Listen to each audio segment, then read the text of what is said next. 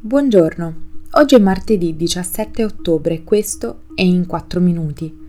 il podcast di The Vision sulle notizie dall'estero delle ultime 24 ore. Parleremo dell'esito delle elezioni in Polonia, della guerra a Gaza che fa temere un più ampio conflitto e del nuovo presidente dell'Ecuador. I politici di tutta Europa hanno esultato per la prevista vittoria delle forze di opposizione polacche, soprattutto in Germania.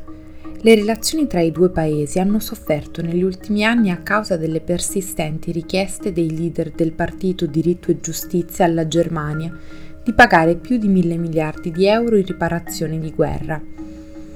Secondo gli exit poll, il partito populista di destra, Diritto e Giustizia, è in procinto di vincere la maggior parte dei seggi alle elezioni generali in Polonia, ma è improbabile che riesca a ottenere un terzo mandato. I sondaggi Ipsos indicano che il partito, noto come PIS, ha ottenuto il 36,1% dei voti, mentre l'opposizione centrista è al 31%. Se gli exit poll sono corretti, la coalizione civica di Donald Tusk ha maggiori possibilità di formare una coalizione e il suo obiettivo è quello di porre fine a otto anni di governo sotto la guida del leader Jaroslav Kaczynski. Con oltre il 90% dei voti scrutinati e se queste tendenze dovessero essere confermate, Varsavia dovrebbe abbandonare la deriva sovranista e anti-UE che l'ha caratterizzata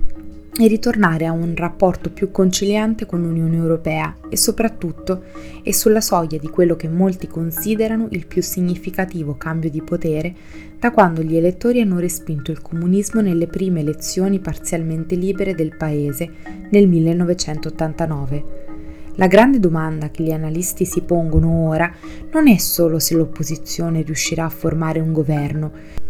ma qualora dovesse riuscire a prendere il potere, se potrà effettivamente esercitarlo in un sistema in cui l'emittente pubblica, la Corte Costituzionale, il sistema giudiziario in generale, la Banca Centrale, la Procura Nazionale e altri rami dello Stato sono stati riempiti di lealisti del Partito Diritto e Giustizia, che in molti casi non possono essere facilmente rimossi il presidente Joe Biden ha avvertito Israele di non rioccupare Gaza nel suo primo significativo sforzo pubblico per frenare l'alleato americano sulla scia dell'attacco di Hamas che ha innescato un vero e proprio conflitto e ucciso oltre 3.000 persone. Dopo l'attacco del 7 ottobre, Biden ha offerto un forte sostegno a Israele e si è rifiutato di criticarlo per l'assedio di rappresaglia a Gaza, l'enclave costiera controllata da Hamas, anche se i funzionari delle Nazioni Unite hanno messo in guardia da una crisi umanitaria di cui si stanno già vedendo i terribili risvolti, soprattutto sulla popolazione civile, di fatto bloccata in quel fazzoletto di terra che si affaccia sul Mediterraneo. Tuttavia Biden, nella sua più recente intervista, ha messo in guardia l'alleato da un'occupazione su larga scala di Gaza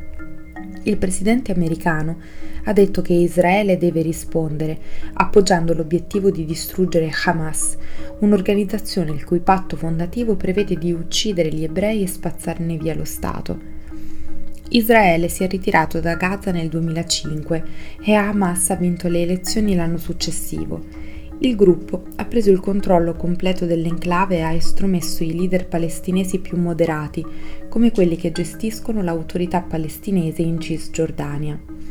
Inoltre l'amministrazione Biden è diventata sempre più preoccupata che la guerra possa aprire nuovi fronti. Nel fine settimana sono scoppiati intensi scontri lungo il confine settentrionale tra Israele e il Libano, dove Hezbollah, la milizia sostenuta dall'Iran, controlla l'area. Un attacco in piena regola al nord potrebbe travolgere Israele, le cui forze sono concentrate su una potenziale invasione di Gaza nel sud del paese. Daniel Noboa ha 35 anni, è l'erede di Alvaro Noboa, ricchissimo imprenditore e candidato per 5 volte alle presidenziali in Ecuador senza mai vincerle e ha vinto al ballottaggio le elezioni per diventare presidente in una campagna ad alto rischio a causa dell'aumento della violenza e dell'economia in crisi del paese, diventando il più giovane leader dello Stato. l'outsider politico di centrodestra ha sconfitto Luisa González, un esponente di sinistra scelta dall'ex presidente Rafael Correa, che si è candidata con la promessa di tornare a un periodo di prosperità e bassi tassi di omicidi.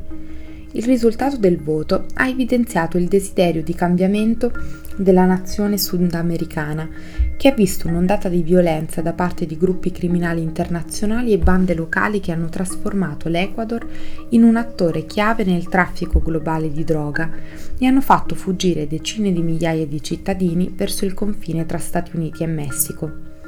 Come gran parte del resto dell'America Latina, l'Ecuador ha subito un duro colpo finanziario a causa della pandemia di coronavirus e molti lavoratori faticano a guadagnare abbastanza per mantenere le proprie famiglie. Secondo i dati del governo, solo il 34% degli equadoregni ha un'occupazione adeguata. Noboa ha promesso di porre un freno alla violenza, ha parlato di aumentare i fondi per la polizia e di dispiegare i militari per proteggere i porti utilizzati per il contrabbando di droga fuori dal paese e le carceri controllate da bande violente.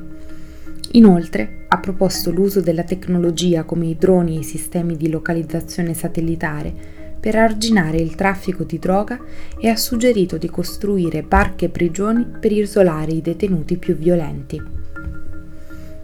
Prima di salutarvi vi ricordiamo la mostra Everybody Talks About the Weather di Fondazione Prada, realizzata nella sede di Venezia, negli spazi del Palazzo Storico di Ca Corner della Regina il progetto, aperto dal 20 maggio al 26 novembre 2023, esplora i significati del tempo meteorologico nell'arte visiva,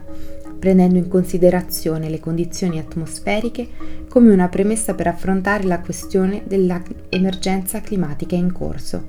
Questo è tutto da The Vision. A domani!